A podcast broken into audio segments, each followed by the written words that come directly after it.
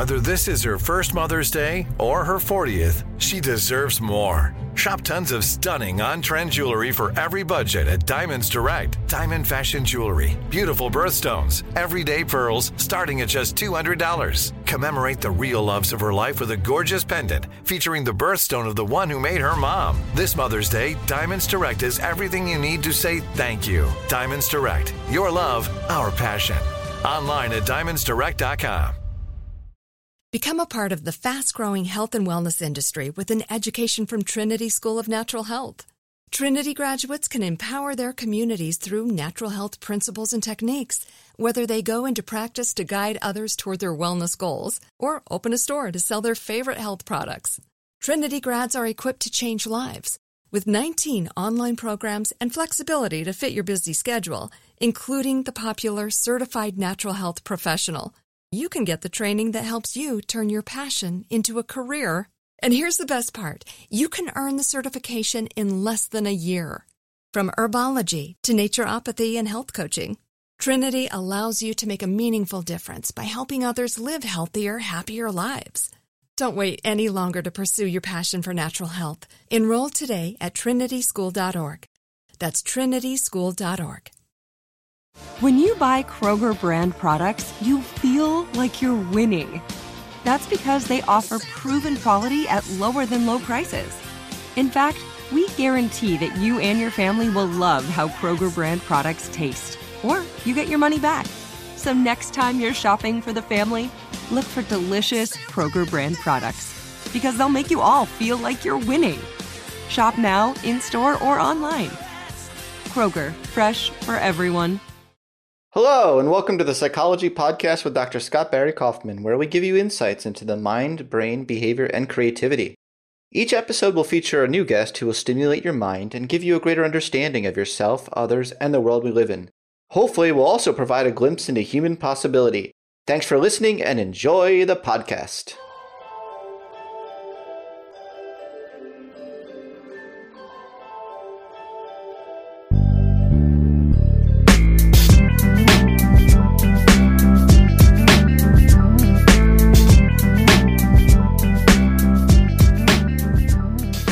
Today we have Sean Desai on the show. Sean is in his third season as a defensive quality control coach for the Chicago Bears.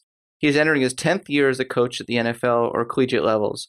On the field, Desai works with the Bears linebackers on defense while also assisting the special teams coaches. Not sure I know what any of that means, but it's great to have you on the show, Sean. oh man, it's great to be here, Scott. Ah, oh, thanks for reaching out to me. I would like to expand my horizons. Yeah, I'm really excited. I've listened to a lot of uh, of your podcasts, and then I've read a lot of the books of different people I've interviewed. So I was really interested and figured we'd get a chance to talk. I'd love to do that. Cool. Let's start with your like development into the NFL. How did you end up as a defensive quality control for the Chicago Bears? How does one do that? yeah, so I started as a uh, graduate assistant at Temple University in uh, 2006, and I was uh, going to school there, and I ended up getting my doctorate in uh, education and higher ed administration, and then uh, became uh, the special teams coordinator and linebacker coach. Got promoted to that position. I was fortunate enough to do that. Then from there, went to the University of Miami for one year down in Florida. Then went to Boston College as a special teams coordinator and running back coach for a year, and then I uh, had an opportunity to join the Bears back in uh, 2012 and uh, was fortunate enough to get the job and have been sticking on ever since. Were you a Chicago Bears fan before? Uh, I, I mean, everybody's a Chicago Bears fan, just in terms of if you're a, a uh, NFL fan, you know, because it's one of the founding franchises of the NFL. Yeah. Growing up, I was really, you know, Eagles. I was growing up in the Northeast. So I wasn't an Eagles fan. I was more of a Giants and then San Francisco 49ers, but that was way young. I mean, I would say I stopped becoming a fan once you start coaching. Right. So what do you mean by that? That's interesting. You know, I think it's harder to have stronger alliances as fans do when you're in the profession. So you think you appreciate the game from a different angle. And I love the game. I mean, I'm a fan of the game, but to say I'm a diehard fan of one team now, I don't think it, I can say that, especially if I'm working in the league. right. Gotcha. And did you play football yourself? So I played in high school. and fortunately, we were good and won a state championship and everything like that. But the college I went to, I went to Boston University. They actually cut their program a few years before I got there. So I did not play in college, which is rather unique, I guess, for anybody to be coaching, especially at this level, but it's worked out. Yeah, it sounds like it. Okay, so I mean, is there like a standard path for someone who wants to become a coach? I mean, is there like something that like what's like the normal sort of pathway to that to that sort of Yeah, so I would say probably a traditional pathway would be, you know, you have some playing experience, so that gives you some access to head coaches and athletic directors at the college level or NFL head coaches and general managers. And then eventually you transition into some type of, if it's college, a graduate assistant role, or if it's the NFL, a defensive assistant, or like me, defensive quality control, whatever your title is. You transition into the entry level position at that level. And then once you've got access, it's pretty much about your merit and how well the people around you think of you. And you kind of work your way up. Now, let's dive into things that other coaches listening to this interview could really benefit from. So, you've proposed your own sort of model of player development called the DICE model. Do you want to Yeah. talk a little bit about that? Yeah, you know, and it actually came about through some experiences I've had at Temple with the head coach there while I was there. And then I ended up developing it actually for an academic project I was working on at Temple. And it first started off as a teaching and learning model. Uh, and then I've eventually, since over the last, I would say, four or five years, really put a lot more thought into it and developed it really into a leadership motivation model as well. And so, really, DICE is an acronym. And so, what it stands for is direct, instruct, collaborate, and empower. And I think those are pretty much encompass different styles of teaching and learning and really end up encompassing different styles of motivation and leadership. And my premise of the model is, you know, for me, at one point, I should say it like this at one point, it used to be a linear model that, you know, you go from direct to instruct to collaborate to empower. And as I've developed the model, I've kind of gotten out of that phase and start to think that maybe it's not so linear as much as it is a self perpetuating cycle. So, what I mean by that is there's uh, one word that's not in the acronym trust that's really critical to the model. So, I think everything starts with trust, developing trust with your constituents, with your players, you know, in, in our field, with your students if you're an educator. And once you can develop that type of trust, you have access to all of those models. You have access to the directing, the instructing, the collaborating, and the empowering. And I think the empowering is the ultimate one that everybody would like to get to because that kind of creates a self motivated individual once they become so empowered. And I think that is really what allows a powerful team to win, powerful organizations to have success. So trust is the central part of it. And I've really added that uh, that self uh, perpetuating cycle part because I think once you develop trust, all of those styles direction, instruction, collaboration, and empowerment are relevant and necessary at different times. Right. From a uh leadership perspective, what's the difference between directing and instructing? Yeah, that was something I've, I've thought about for a little bit. So, directing to me is more of a command. So, it'd be something like me say, okay, Scott, you go do this, and then you just go do it. Okay, an instruction would be more of, I think, what a lot of people may consider teaching is, okay, Scott, you go do this, and this is how we'll do it. We'll walk to the left. You'll take one step with your left foot, one step with your right foot. So, I, I've given you an instruction of how to do that. The collaboration would be like, okay, Scott, we're going to do this. We're going to uh, walk here to the left. We're going to take one step with our left, one step with our right. Let's go ahead and do it together. Here's with your left foot. Here's with our right foot, and we're doing it together.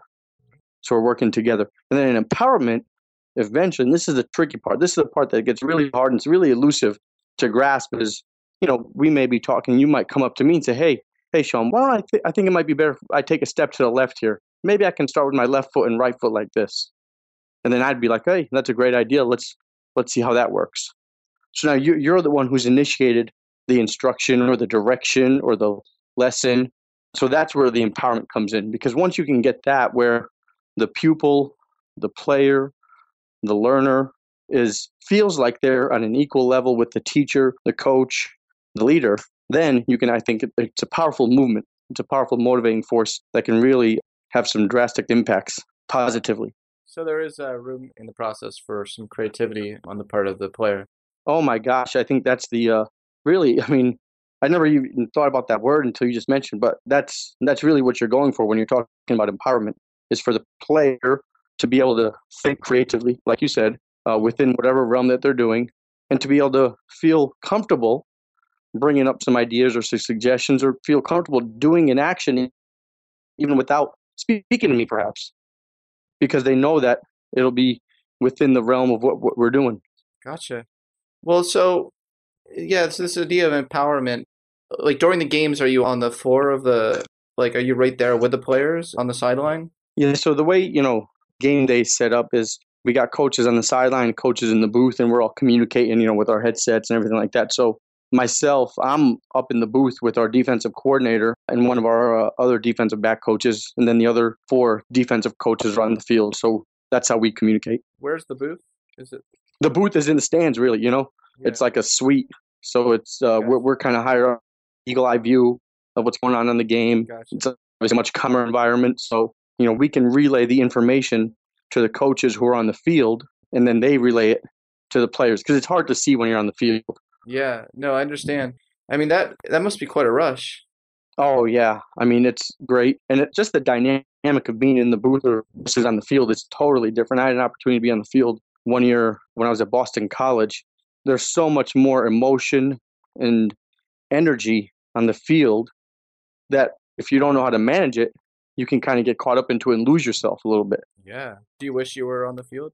Uh, you know, there are times I do, uh, but I really do like the booth. I really like the ability to be able to see everything, make some decisions, and have some time to reflect on it really quickly and relay information down to the coaches that are on the field. They can pass it to the players. Cool, man. I mean, that yeah, that just like sounds like a dream job for someone that likes football. yeah, I mean, it, it is. It's a dream job for me. I mean, you kind of get season free season tickets. that's right. I got the best in the house. Yeah, yeah, that's really cool. So, are you near like the press and media pe- booths as well? Yeah, we're actually all on the same level most times. You know, different stadiums are set up different ways, but we're usually on the same level. Obviously, we've got our own partition, our own room, but yeah, everybody's pretty much on the same level. Are you hoping to uh, win the Super Bowl this year? Yes. yes, absolutely. I mean, you guys need to make some improvements from last year, huh? Yeah, you know, I think we've made some, and it'll be good. We've got the players back. We're meeting with players now, and it's always an exciting time of year because you get to reinstall your systems and schemes. And right now is the time that you're teaching and learning the most. So it's great. Yeah. So what kind of happens off season? Is yeah. A strategy. So you know, in the NFL calendar year, it's different than the college calendar year. Uh, you know, once the season's over, the coaches get a few weeks off, and then you get ready.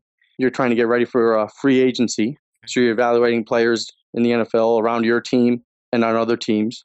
And then personnel folks are making transactions, and then you get ready for the draft, which is another big chunk of time. You know, you go down to the combine and you're conducting interviews, you're evaluating college players. And then after the draft, you're pretty much getting ready for spring practice, OTAs, coaching sessions, which is what we're in right now. And so during that time of, well, you're evaluating players through free agency in college, you're basically self scouting yourself and analyzing your own strengths and weaknesses, trying to figure out ways that you can improve, studying other people's schemes, both offensively and defensively, and just trying to get better as best you can. So, what do you think is some of the greatest indicators of potential in the NFL? There's been some research on NBA combined showing that a lot of those markers of physical fitness and stuff are really not what differentiates the greats from the non greats. What do you think are some of the greatest markers? You know, I think that's an awesome question. I think there needs to be a baseline. And I think in, in most of the literature, even non athletic literature, when you're talking about performance, there needs to be some type of baseline of skill, some type of baseline of athleticism. So, however you measure that. So, we, you know, we, we have that. And just like the NBA, everybody's got those analytics in terms of height, weight, speed, yada, yada, yada, of all those things that, that you can measure and you can quantify. I personally believe that that's it's good and it's a good understanding to have and it's a good barometer to measure people and compare people historically and currently. But i think there's another level that needs to be understood and that level is really developed through personal contact. You need to be a person evaluator to be a good personnel evaluator in my opinion. And so what i mean by that is you need to be able to understand how a person learns how they're motivated makes them kind of tick and what makes them want to be great. If mm-hmm. they have that quality that wants to be great, and how, really how they'll fit into your system. I think a lot of times talent can be kind of a seduction almost. You know, people can get seduced by talent that they forget all those other things, and then all of a sudden you may have a talented player who is not really performing well. Or, you or to, the, to your expectations. Duckworth puts it, yeah, distracted by talent. That's a, yeah, that's right. Have you read her new book? Just came. I just got it. I have not read it though. Cool man, it's very good. It's a great book. Yeah, so this is super interesting. You have this privileged access to seeing uh, differences in in player quality and getting to understand the people as well. Are you friends with any of the players? You know, I wouldn't. I don't know if I'd say friends. You know, it's not like you go. I'll call them up and right, yeah, and go drinking with them. I mean, I think we have a good professional relationship. I think they all respect me, and I certainly respect uh, everything that they do in terms of their preparation and their physical and mental wear that they put on their bodies to go through the sport that we play. So I certainly have a great respect for them. But yeah, I think I'm I would say have a really good, respectful, professional relationship with them where I hope they feel like they can come to me for anything and I know I can go to them for anything. Are you allowed to be friends with them? Are there rules, you know rules no no yeah th- there's no written rules and I think there's always a necessary boundary at points. You know, you don't want to yeah. become too friendly because at the end of the day, this is still a profession. You know, especially when you're talking about the NFL, it's very different than college. You know, because a lot of times these players are coming and going in the NFL. You know, they get cut one day, they get picked yeah. up by another team, and things like that. So in college, you're developing a little bit different type of relationship because these are kids who are, you know, 17 or 18 years old, coming right out of high school, who are an opportunity to live on their own for the first time.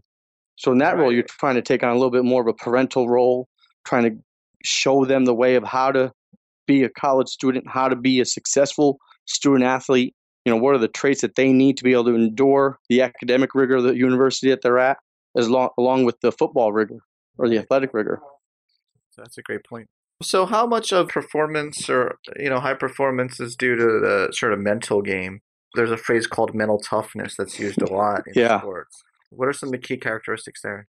You know, I think mental toughness is, to me, an overused phrase that's underdefined. Now, do I think it's a great phrase? Yes. Do I use it all the time? Yes.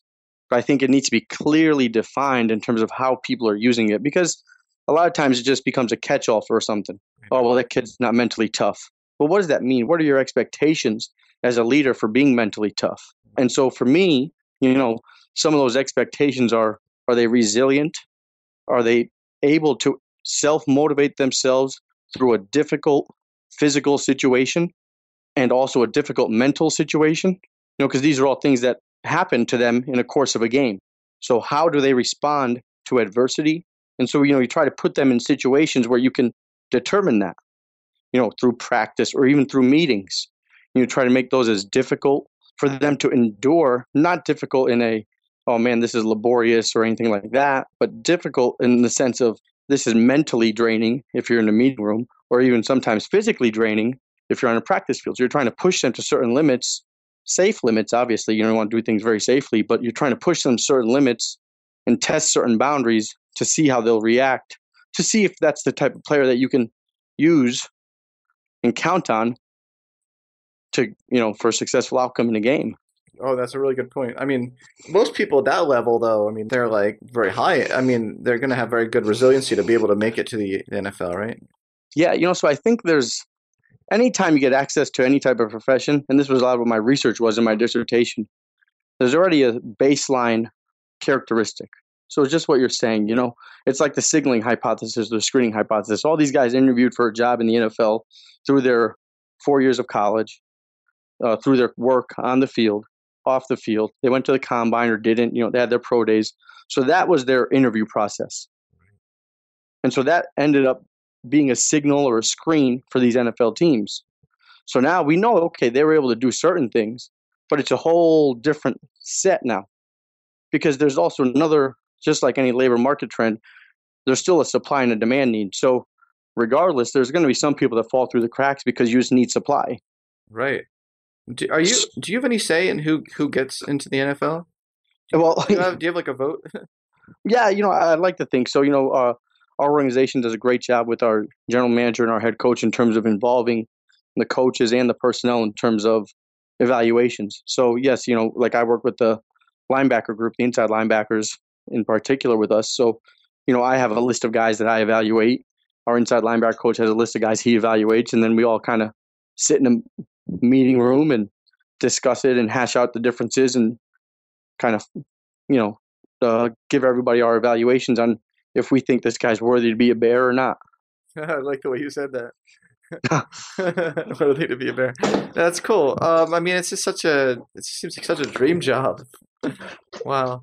Yeah, so uh, you know, I, I really appreciate your advice and and uh, insight. You know, there are a lot of people who are into the coaching profession who want to get to coaching profession. Do you have any advice for them? Like, I have I have a student, an undergrad student in one of my classes that wants to be a coach. Like, what's the advice there?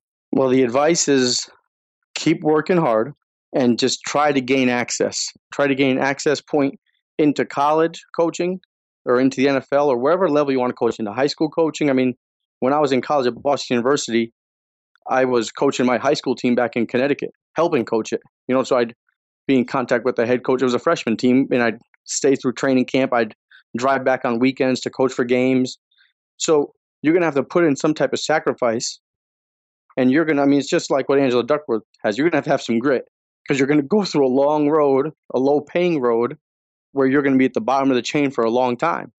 Right, right. And you're going to have to be able to endure that and realize that it's not about the money or the materialistic things that you may think it is, but it's really about your passion and your drive and your positive approach towards it that'll help you develop and advance and be a sponge. I mean, go meet different coaches. You know, they have all these coaching clinics and all that kind of stuff. Go to a lot of them, meet different people, uh, learn a lot of different schemes, learn a lot of different types of way to do things, have an open mind, and just keep keep working. Yeah. Do you um do you have a specific like do you want to be a head coach? Someday? Yes. Like, do you have a dream? Yes. Okay. Yeah. So, uh, yes, it's to be a head coach. Uh, and really, you know what? I got into this profession because, like I said, I got my doctorate. So I had a professor job in hand uh, that I turned down to be a GA. You know, so I was I went from getting paid whatever it was going to be to still paying and not getting any money. So the dream was to be a head coach at a college or the NFL, and then eventually, mm-hmm. you know, obviously win at that high, be successful and win at that level, whatever Yeah. level that is. And then, you know, I think eventually I would like to get back into academics and kind of pursue that leadership track a little bit if I can. Yeah. Are you are you friends with John Fox at all? Yeah, I, I hope so. Mean, How yeah, no, much he, he's interaction do you have with him? Yeah. oh daily. Yeah, daily. I mean, you know, because the coaches are really close.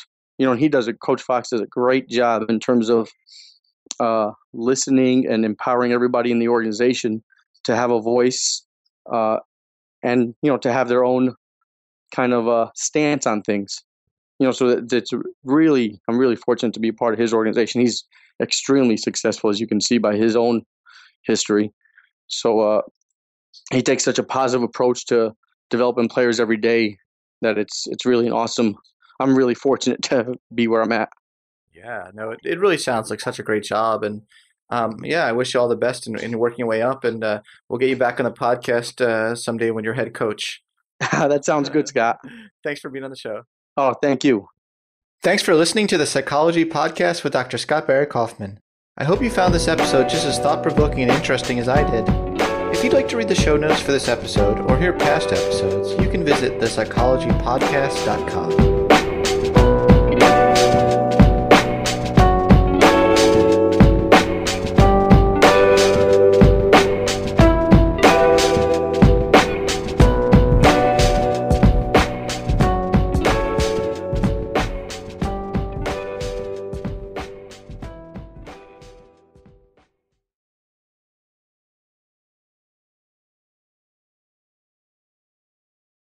Become a part of the fast growing health and wellness industry with an education from Trinity School of Natural Health.